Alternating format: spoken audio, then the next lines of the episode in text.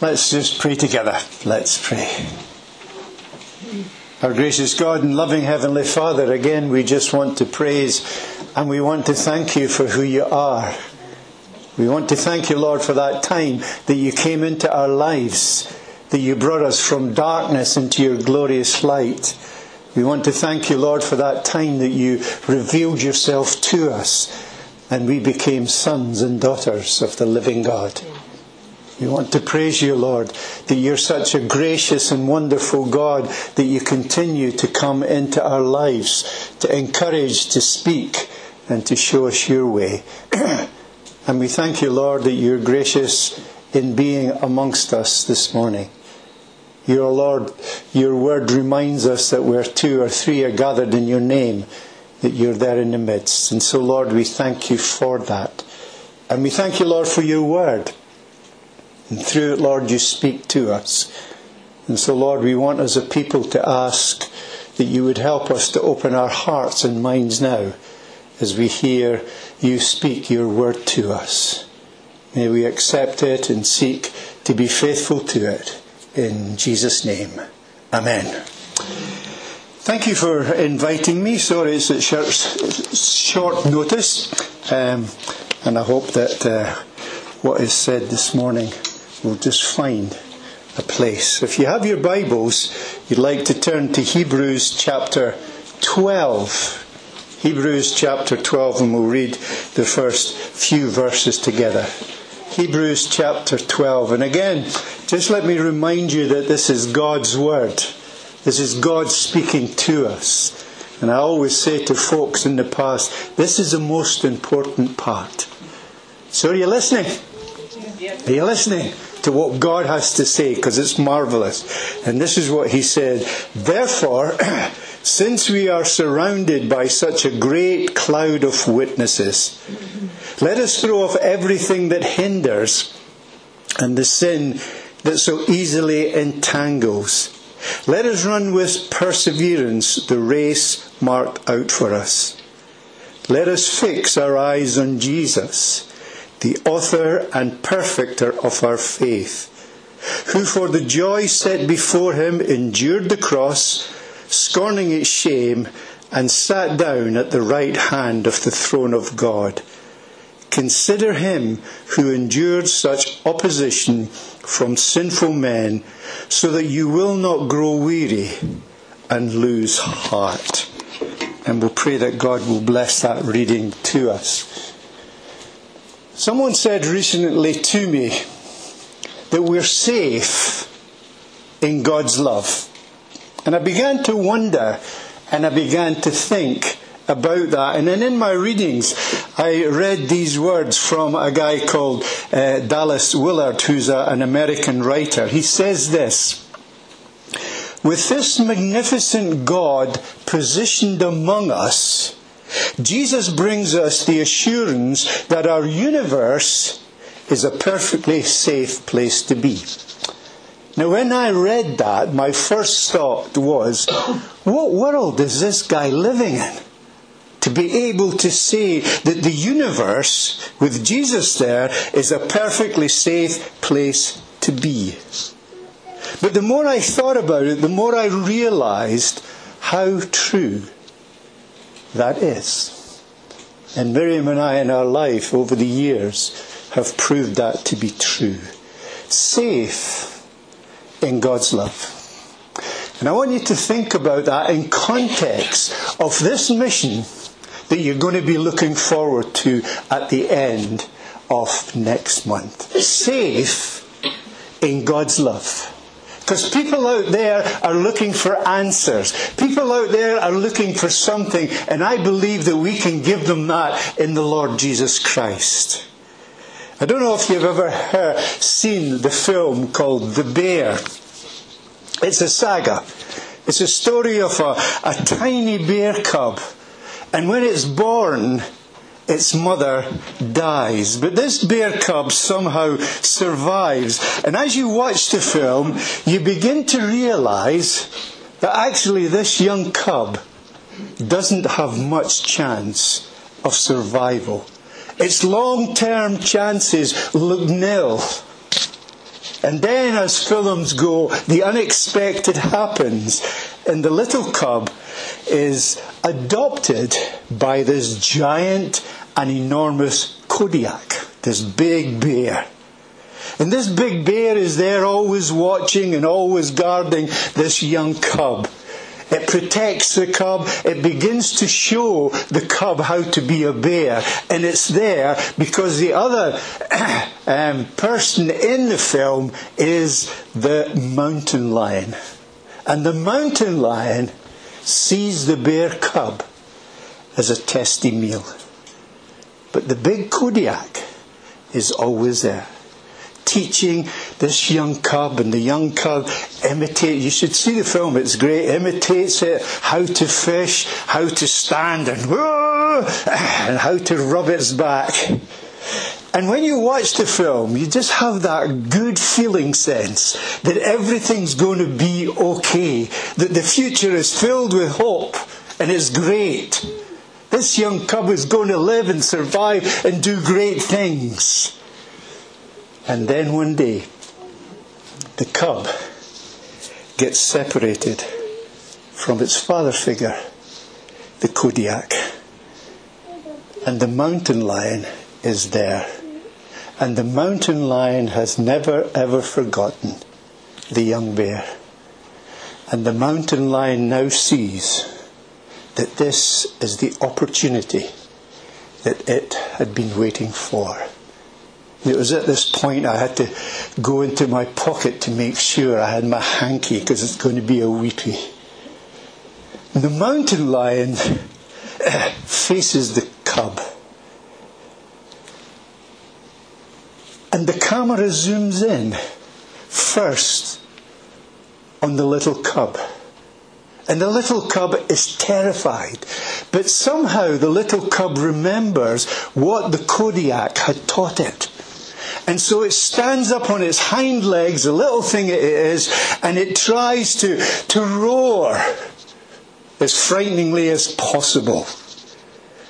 Because it knows that it's going to die. It's going to die. And then the camera zooms in on the mountain lion's face. And all you can see in this face, you can read it. It's marvelous. The anticipation that this mountain lion has. You can almost see it drooling.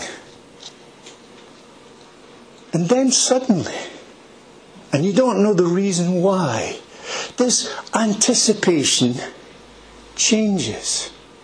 And you see fear coming in to the mountain lion's face as it slowly backs away from the young cub. And then the camera turns again to the young cub, and the young cub is totally surprised, and you can see in his face, hey, you know, maybe that growl did the trick after all. And then the camera pans back, and you take in the whole scene. And you see what you didn't know was there. You see what the cub didn't know. Because behind that cub was the big Kodiak bear after all. Poised, standing ready to do what needed to be done to save that cub. It's then that you knew that the little bear had nothing to worry about because the father figure was there and had never left him. I've just finished reading in my quiet time the book of Acts. And as I was reading, I couldn't help thinking and coming away with uh, what it would have been like to be a man or a woman there. Because they were just like us. And yet, as I read, these men and women in the Acts of the Apostles seemed to possess an amazing consciousness of God's power. And that's what made me think about you here as you think about the mission. They had an amazing consciousness of God's power. They seemed totally and magnificently, it's exciting. Go and read the book of Acts. Magnificently alive to the fact that God was there for them. So, what was their secret? What was their realization?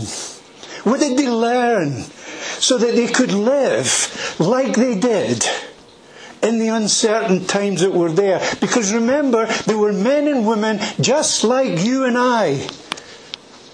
Just like you and I.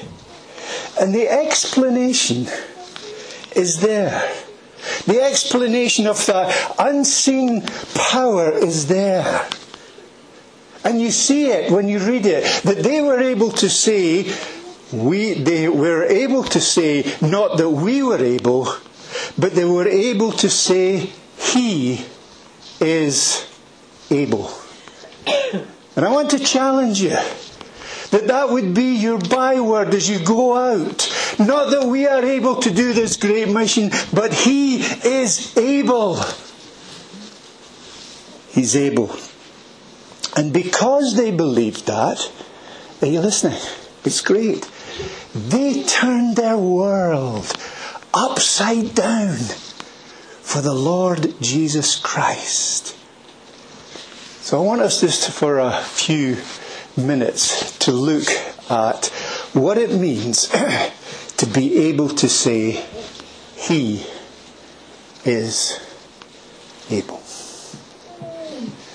You see, a thousand difficulties crossed the paths of these men and women in the Acts of the Apostles.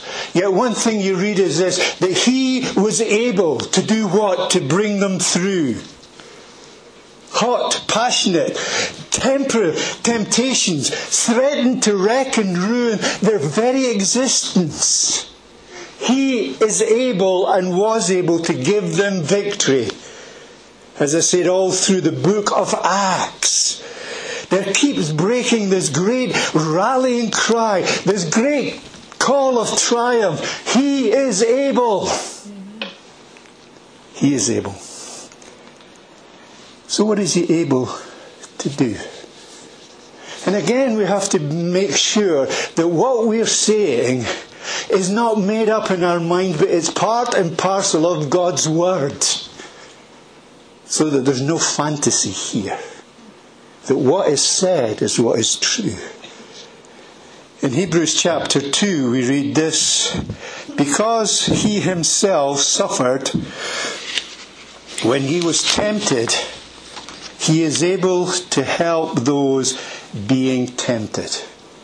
So, what is he able to do? In light of these words, the testimony from the, the uh, New Testament is this that God is able to help. You can almost hear Peter in these words saying, Where would I have been with my rash temperament? Where would I have been with my hot temper if he had not been able to help me? Or Thomas, the doubter, with his fears and uncertainties wondering what he could or couldn't do. You can almost hear him say, If he hadn't have been there to help me. And you look at the history of the church in Antioch, Ephesus, Corinth, Rome, where would they have been with their sin that so easily entangled, they say, if Christ had not been there? He is able. These are witnesses down through the ages that speak to us today. And what do you think they would want to say to you and I this morning? They would want to say, Hey, my brothers, hey, my sisters, it's true what God's Word says. He'll help you. When you're being tempted, when you doubt, when you fear, He is able. And you might say, but how? How is he able to help me when I have these fears and doubts of even just going to a door? I'm afraid. And it tells you because he himself has been there and has gone through what you and I have gone through. The cross, that place where Jesus' body was crushed, where his blood was shed, the cross, at the cross, Jesus purchased the right to stand shoulder to shoulder with you and me in all that comes and in all that we face. One touch from the all conquering Holy Spirit is able to make you and I more than conquerors. He's not asking me or you to do anything that He hasn't been through Himself. He's able. He's able. Believe it, please. Now, you might say that that's great. Hallelujah to that truth. It's wonderful. But I'm talking about myself.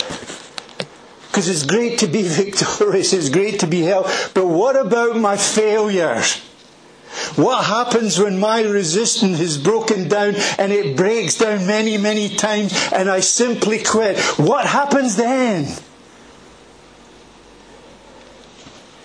And if you turn the pages in Hebrews just a little bit further to Hebrews chapter 7, you read these words. And again, they're words of triumph. Notes of victory here. He is able to save to the uttermost. Here we see Jesus meeting the deep need of men and women, not only in the scripture, but here and now. Remember Paul? I was a blasphemer a persecutor of the church. I was a blazing enemy of the church of Christ. Others, we were lepers, segregated from the living fellowship because of who we were, cut off without hope. And he says to us all, read the scripture. Hear the triumphant note. Hear the doxology of people from all walks of life who were able to say that He was able to help me from the uttermost position. If you ever get the chance, and I encourage you to do it, read the story of John Newton. And it's amazing testimony of this man who was saved from the depths. Listen to what he said about himself. I was a wild beast, he said, on the coast of Africa. And Christ was able to save me and turn my world upside down. The voices in the New Testament and from many others are crying out to you and I today that there is no such a thing as an irredeemable defeat. There's no tangle that he can't untangle. There's no wound that will not yield to his healing touch. There's no lowly outcast who cannot be set on God's homeward road. He's able to save to the uttermost. And when you go out there and you speak to people, many of them, like I'm sure you have said to me, I'm too bad. God can't save me. Look at what I've done. And here we have God's word that say, not true, not true. He can save to the uttermost. Not only for yesterday, but also for today. But you might want to go on and say, well, that's great to have a faith like that that can raise the falling and give those that have been defeated, failed, a second chance. But is that all your faith holds? Is your faith, in a sense, like a, an ambulance that follows those in the wake of battle to just to deal with casualties? Is there nothing more to your faith than that? And again, Acts, the New Testament, sounds this note of triumph. As you flick further on in your scriptures, you come to the book of Jude and you read these words He is able to keep us from falling. You see, we not only give people words of hope, but we give people words of hope so that they continue, can continue in that hope. Not only does God help, but God is there to support. He's not only the curer of the disease, He is also the preventive agency. He's able. We need to believe that as we go out. He's able so that sin does not take a permanent hold on us. Yes, we will fall. But He help us to get up again and live the life. Now here's the sad thing. And I haven't read it once, I can guarantee I've read it time and time and time again. That the church in the West has a defeatist attitude. That the church in the West has stopped looking for great things from God in their own time. And yet the scripture says this God is the same yesterday, today, and forever. What He did then, He can do today, and He will do tomorrow. God is there. He is able. If we grasp that and take it out there to the people that want to hear it, what a message! What a message! But you and I, first of all, have to believe it. Because they will look in our eyes and they will know whether we're sincere or going through the motions. It's a great gospel. But someone said the other day, if that's all your gospel is, Robert, then it's very narrow and it's very individual. Robert, what about this chaotic world that we live in? About all the uncertainties that this world throws at us? You say that God created this world. Look around, open your eyes, Robert. The world's in a mess. What does your God say about that?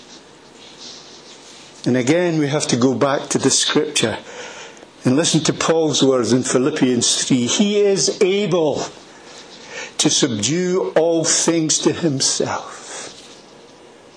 See, one of the things that, that came across when I was reading about my brothers and sisters in the book of Acts was this that they never doubted for one moment that Christ's kingdom was set on the victory uh, trail. They saw him and worshipped him not only as the king of the church, but also as the king of the world and the universe. The worldview of Christ. They knew that truth. And they believed that truth. They believed that every knee should bow and every tongue one day will confess that Jesus Christ is Lord to the glory of God. It turned their world upside down. Were these men and women just romancing? Were they blowing in the wind? Were they believing some far fetched fantasy just to keep them going? He is able, the scripture says, to subdue all things to himself. Look at their situation. They were born into a chaotic world. They were born into a world where the mighty Roman Empire itself was threatening to sweep them from the face of the earth. And we live in a world today. And each day it seems to get crueler, it seems to get harder. What was it that kept these people? My brothers, my sisters, your brothers and sisters in the Acts of Faith, what was it that kept them going? There was two great truths, if you read it, that they hang on, to, that they held on to. First, the reality of the cross. And secondly, the glorious reality of the resurrection from the dead. They knew what the omnipotent God could do. These two great facts, the cross and the resurrection, continued to flash across the, the sky before them. You see, nothing could ever stop Jesus as far as they were concerned because he was able to subdue all things his. Not was. His is the victory. What a message that we have to tell people out there. Those who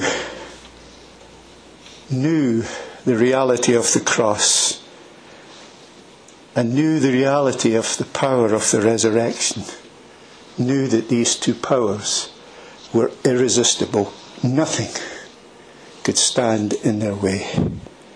And it's a truth that you and I need to grasp today. Sin and Satan, are you listening, are defeated foes. Jesus reigns. Do you believe it? He is able. Do you remember Martin Luther? The princes of Augsburg says, don't go into the town. Don't nail your thesis on the church door. Satan's there. The powers of hell are there. And what was Luther's reply? In Augsburg, Jesus reigns. The powers of hell don't have any power against the cross and the resurrection. He is able, the scripture says, to subdue all things. But there are those who might say, and again, people question our faith. There are those that might say, well, that's great, and that's wonderful. But one thing that I fear, and one thing I might miss out on, even if I believe all these things, is I fear that I'll die before all this happens. That death, they say, will have the final say. That death will have the final laugh. Doesn't your scripture say that we grow up and in the evening we're cut down like, like hay and we're grass to be burned? What does the scripture say towards that? Only this. And Paul makes this his triumph. He is able to keep what I have committed unto him against that day. What have you committed to him that he will keep? Because the, the, the, expression that he uses is an expression for depositing something precious that you have in a bank to be kept safely. And if we do that, death then doesn't have any power. Death has been defeated. If you're ever in Edinburgh and you go to the high street, go to a place called Tolbooth.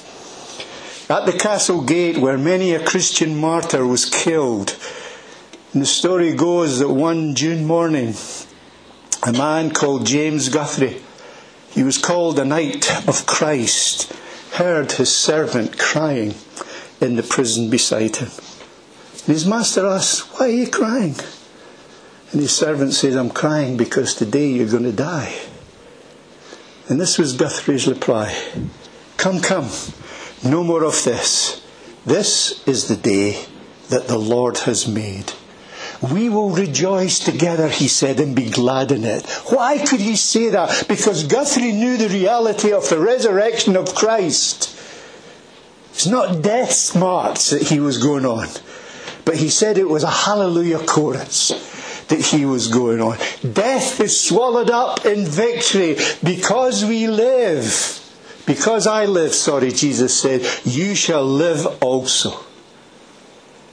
The stars shall shine over the earth.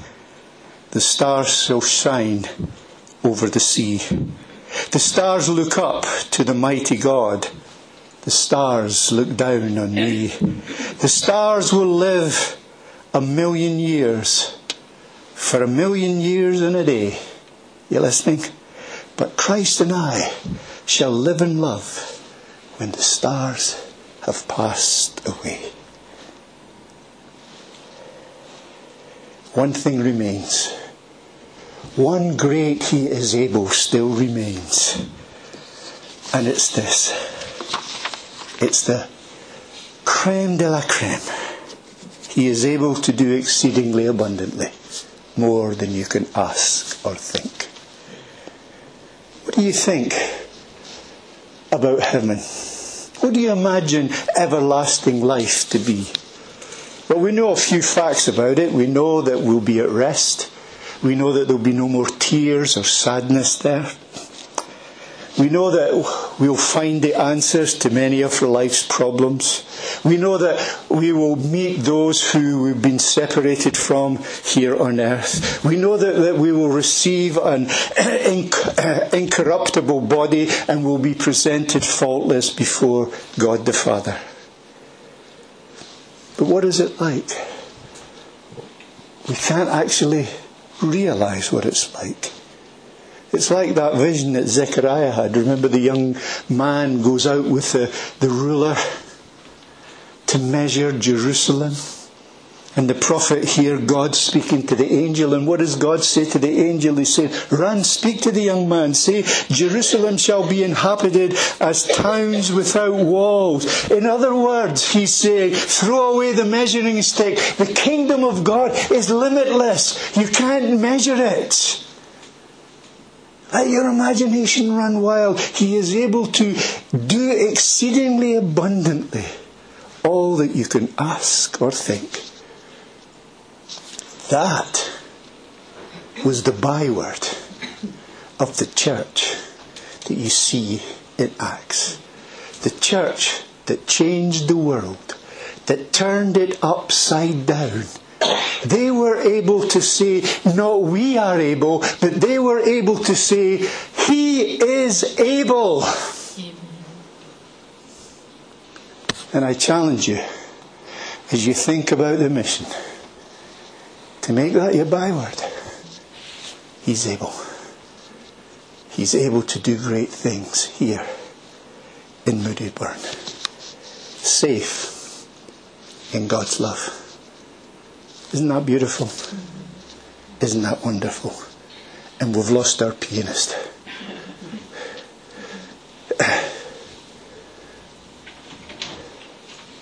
Let's pray together. Let's pray. Heavenly Father, we just want to thank you again for your word. We thank you, Lord, that it comes to encourage us, it comes to embolden us, it comes, Lord, to give us a hope, not only for ourselves, but for the dying world that we live in. And Lord, I want to pray for the folks here. I want to thank you, Lord, for the vision that you've given them. I want to thank you, Lord, for the way that you've laid your heart, you laid on them Moodiesburn, the people out there, they need you, they're crying for you. I pray, Lord, that they would go, go forth with this great thought in mind that He is able. And Lord, we believe that, and so we thank you now. In Jesus' name, Amen.